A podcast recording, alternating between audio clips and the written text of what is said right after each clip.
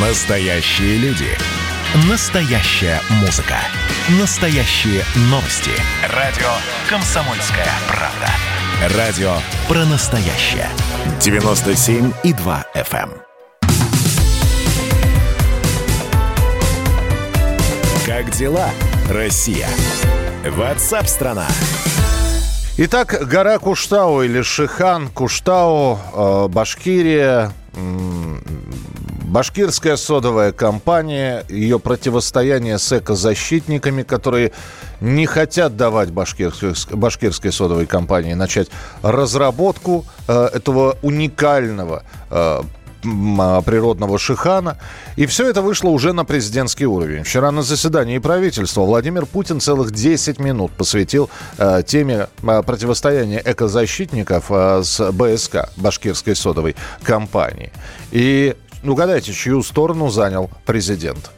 Контрольный пакет там принадлежит частным лицам. Деньги, заработанные компанией, практически в развитие не инвестируются. В регионе не остается. Где деньги? Известно где. В офшорах. Деньги идут туда, где проживают отчасти акционеры. И на кипрские счета. Во Францию, в Швейцарию. Жить, конечно, можно где угодно. Мы свободная страна.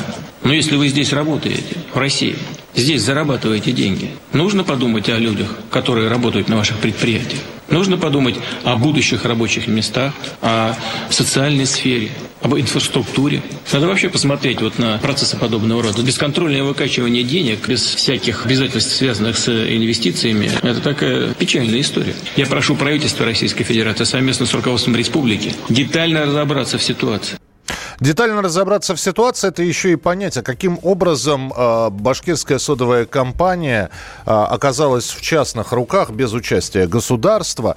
Э, в частности, об этом в эксклюзивном интервью радио «Комсомольская правда» м, говорил Радий Хабиров, э, глава Башкирии, который э, как раз рассказал о том, а кто владелец и можно ли эту сделку, которая уже 13 лет назад была совершена, каким-то образом пересмотреть?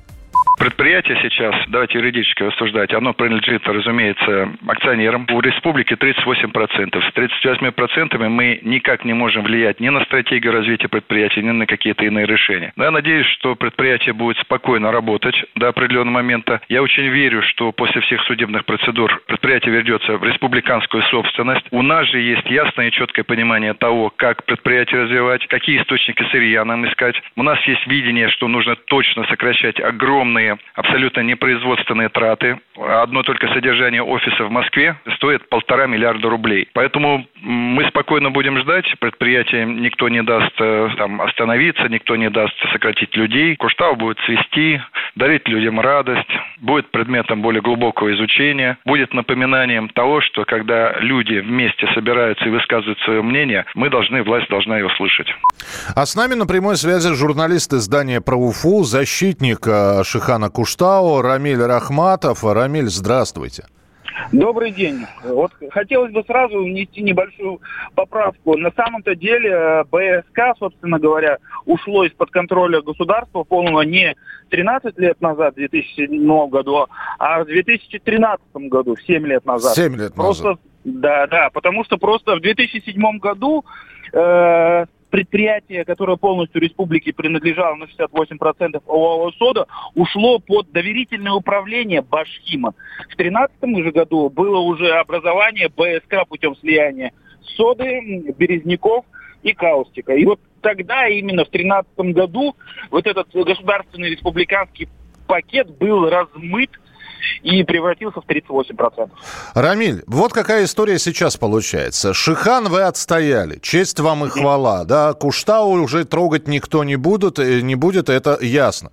Но при этом мы же понимаем, вот вы живете в Башкирии, вы живете там в Уфе, и вы понимаете, что башкирское содовое – это градообразующее предприятие, и оно должно работать.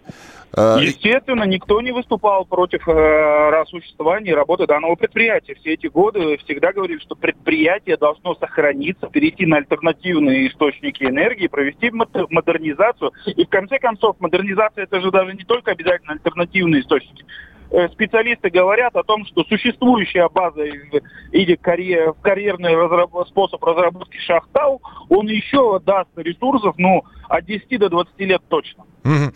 Ну, а захотят ли акционеры, мы же понимаем, да, что модернизация э, э это траты.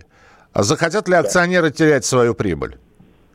Вот именно об этом и говорил вчера президент страны Владимир Путин, и, в принципе, все акценты, сказанные им, были расставлены верно. Но, ребята, если вы хотите работать э, у нас, то надо относиться к нашей земле цивилизованно. К нашим активам относиться нужно цивилизованно, а не, извините, через зарубежные офшоры выкачивать и оставлять нас здесь, в республике, с э, лунным пейзажем. Я полностью согласен. Сейчас в этой истории точка поставлена, по-вашему? Я считаю, что точка поставлена, естественно, что это очень правильный шаг. Сохранение Суханов, это был лишь половина вопросов. Мы же должны понимать, что кроме, собственно говоря, нашей природы и Шиханов, достоянием республики, собранным и накопленным ее народами, много, республики, нашим многонациональным народом, это и само предприятие БСК, ее монополи... монопольное положение на рынке в европейском, и в том числе мировом рынке положение данного предприятия. Мы его тоже должны сохранить, модернизировать вести пути. А о всех процентах, о всех деталях, все-таки, говорю, президент сказал достаточно четко и правильно. Угу. Поэтому э, единственный путь это, естественно, модернизация работы. И в этом отношении я считаю, что точка поставлена в этой истории, но начинается другая история. Мы сейчас должны понимать, что возврат э, контрольного пакета, он должен переходить уже постепенно в республику, должны возвращаться. Это опять наш актив. Но опять же на республику ложится ответственность за дальнейшую судьбу развития предприятия. И здесь уже это будет ответственность не каких-то, э, скажем так, офшорных э, акционеров, а уже наших чиновников. Рамиль, но и здесь наши, э, я просто обязан вам рассказать, я не знаю, слушаете ли вы э, радио «Комсомольская правда» или нет, но наши слушатели внимательно следили за, э, за развитием событий на Куштау, и, конечно, они просто просили передавать э, благодарность за организацию, когда без какого-либо принуждения просто люди вышли защищать это все. И вас самих это не удивило? На, на самом деле выросло, мне кажется, такое поколение наших людей, которые уже готовы отстаивать свою точку зрения, не нарушая при этом закона, при этом уважая интересы других. И вот эта самоорганизация, она помогла к тому, что когда высекались отдельные лидеры, то от этого сопротивления не становилось э, слабее. При этом это сопротивление было действительно гражданским и мирным на мой взгляд, потому что э, вот я просто стоявший как рядах защитников помню как, что не позволяли э, действовать провокаторам, как не позволяли друг другу действовать агрессивно в отношении сотрудников правоохранительных органов, хотя как бы поведение последних я не могу никак похвалить, да, но в данном случае люди действительно очень организованно, очень сплоченно, дружно. Это э, своя Куштау это стал своеобразной идеей для нового объединения спайки. Вот нашего, говорю же, много национального народа республики. Ну, будем надеяться, что вы своим, а, своими вот этими действиями подали пример для многих, кто также э, пытается отстаивать свои права или защищать природу. Спасибо большое, что были с нами на прямой связи. Рамиль Рахматов, защитник э, Шихана Куштау, журналист издания «Правуфу». Что происходит в США? А там камни, петарды, слезоточивый газ. Такое ощущение, что снова вернулись э, времена э, совсем недавние, когда после смерти Джорджа Флойда проходили такие уличные беспорядки. И вот они снова в США возобновились. Причем возобновились до такой степени, что президент США хочет вводить в один из городов национальную гвардию. Об этом через несколько минут э, в, в программе WhatsApp страна. Оставайтесь с нами.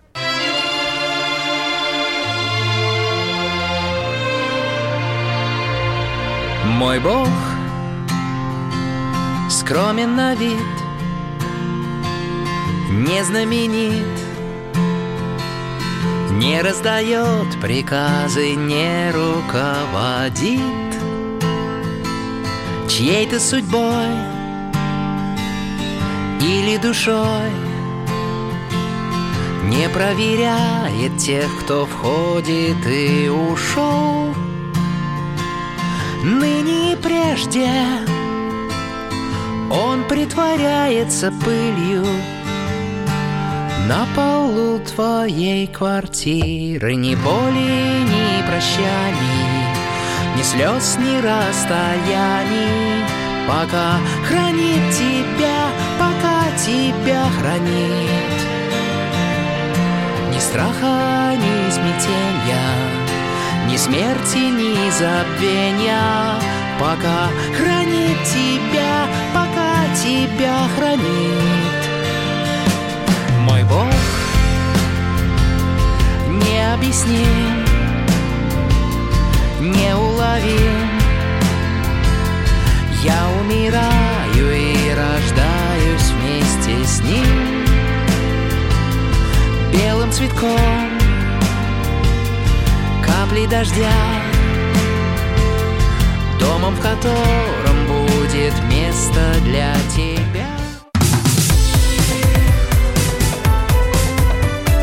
Как дела, Россия?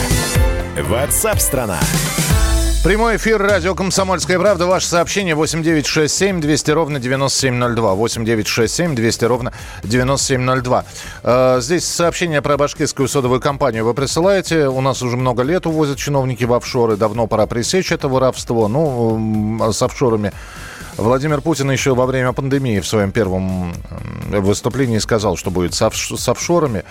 А благодаря этой модернизации, имеется в виду модернизация башкирской содовой компании, не изменится ли цена соды на рынке? Но э, вы же понимаете, что сода это не только пищевая сода, это еще и удобрения химические, это органика, э, которая нужна не только в быту, поэтому как будет меняться цена, Э, То, что надо модернизировать предприятие, это однозначно, и об этом и президент в, то- в том числе говорил. Как это все на цену производимой продукции повлияет, пока сказать невозможно. Едем дальше.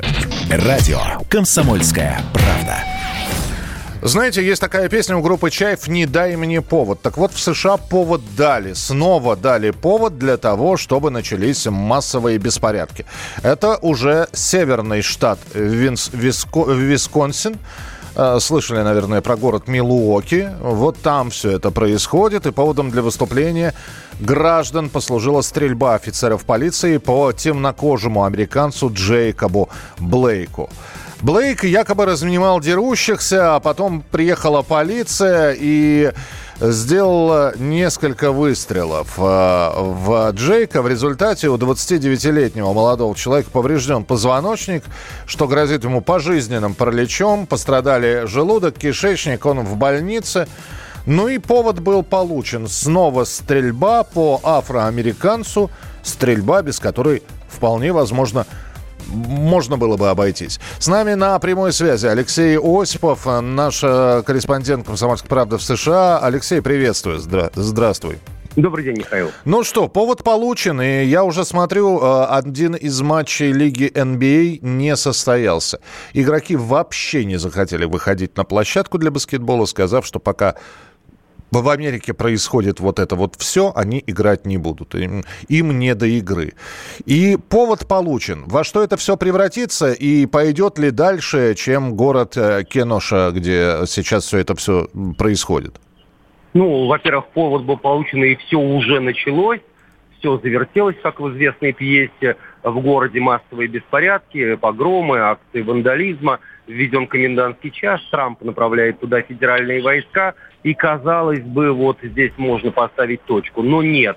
Дело в том, что служба э, гражданская, скажем так, служба, люди объединились для того, чтобы защищать свои дома, свое имущество. Э, вот такая вот волонтерская, скажем так, но вооруженная охрана города, потому что э, полицейских сил не хватает, нацгвардии не хватает, да и вообще в Америке, по-моему, порядка не хватает и защиты. Но э, дело не в этом. Белый молодой человек, э, э, который имел оружие, он приехал и вступил в эту добровольную дружину из другого штата. Э, В общем, там непонятная пока до конца ситуация. То ли на него навалились протестующие, то ли он навалился на них. В результате оружие сработало, и еще два человека погибли.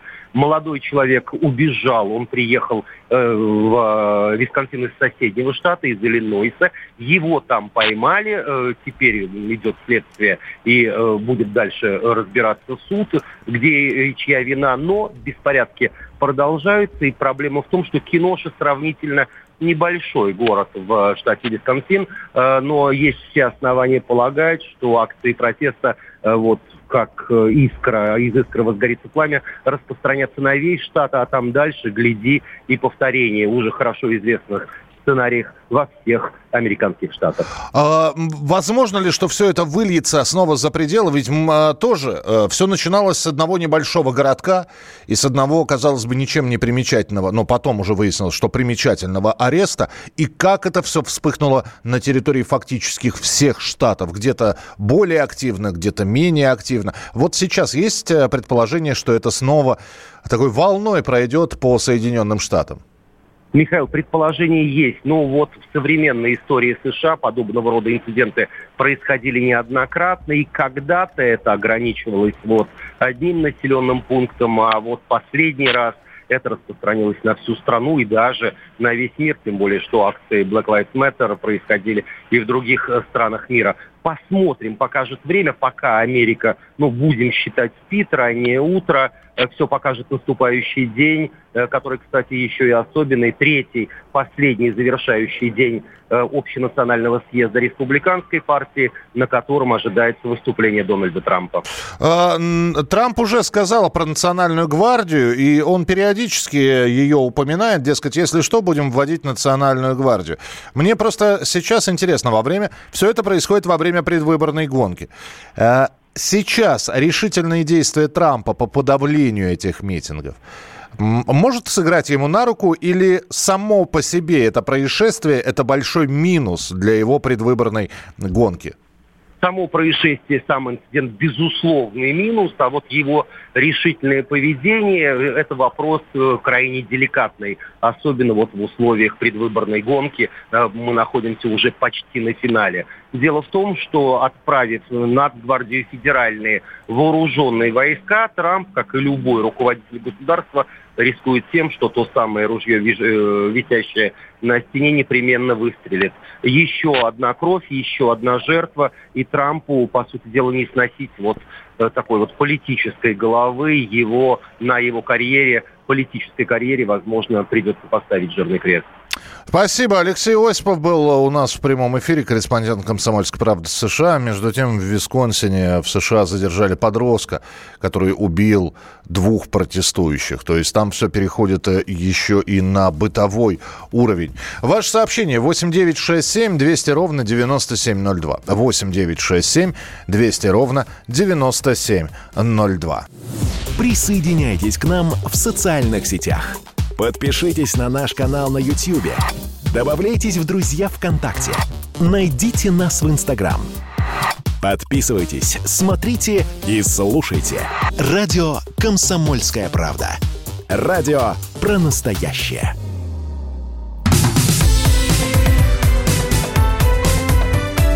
Как дела, Россия? Ватсап-страна! страна мы продолжаем наш прямой эфир на радио «Комсомольская правда». Меня зовут Михаил Антонов. Здравствуйте. Говорю я всем тем, кто присоединился. Еще раз приветствую тех, кто слушает радио «Комсомольская правда» и не выключает свои приемники. У меня сейчас ко всем нашим слушателям есть вопрос. Вы отправляетесь на отдых. Допустим, вы покупаете туристическую путевку, и неважно, это внутренний туризм или вы летите куда-то за границу. И вот вы прибываете на место и думаете, хорошо, экскурсии мы посмотрим, что там будут предлагать на местах. И, э, ну, давайте мы останемся все-таки в нашей стране. И вот перед вами выбор. Есть официальный, лицензированный, прекрасный э, экскурсовод от какой-нибудь компании – который на специальном автобусе собирает группу, везет по достопримечательностям, по самым знаковым местам. При этом он обладает действительно знаниями, потому что работает не первый год. Но он стоит, допустим, 3000 рублей. А рядом, э, рядом сидит э, человек, который говорит, слушай, да я вам за тысячу все покажу.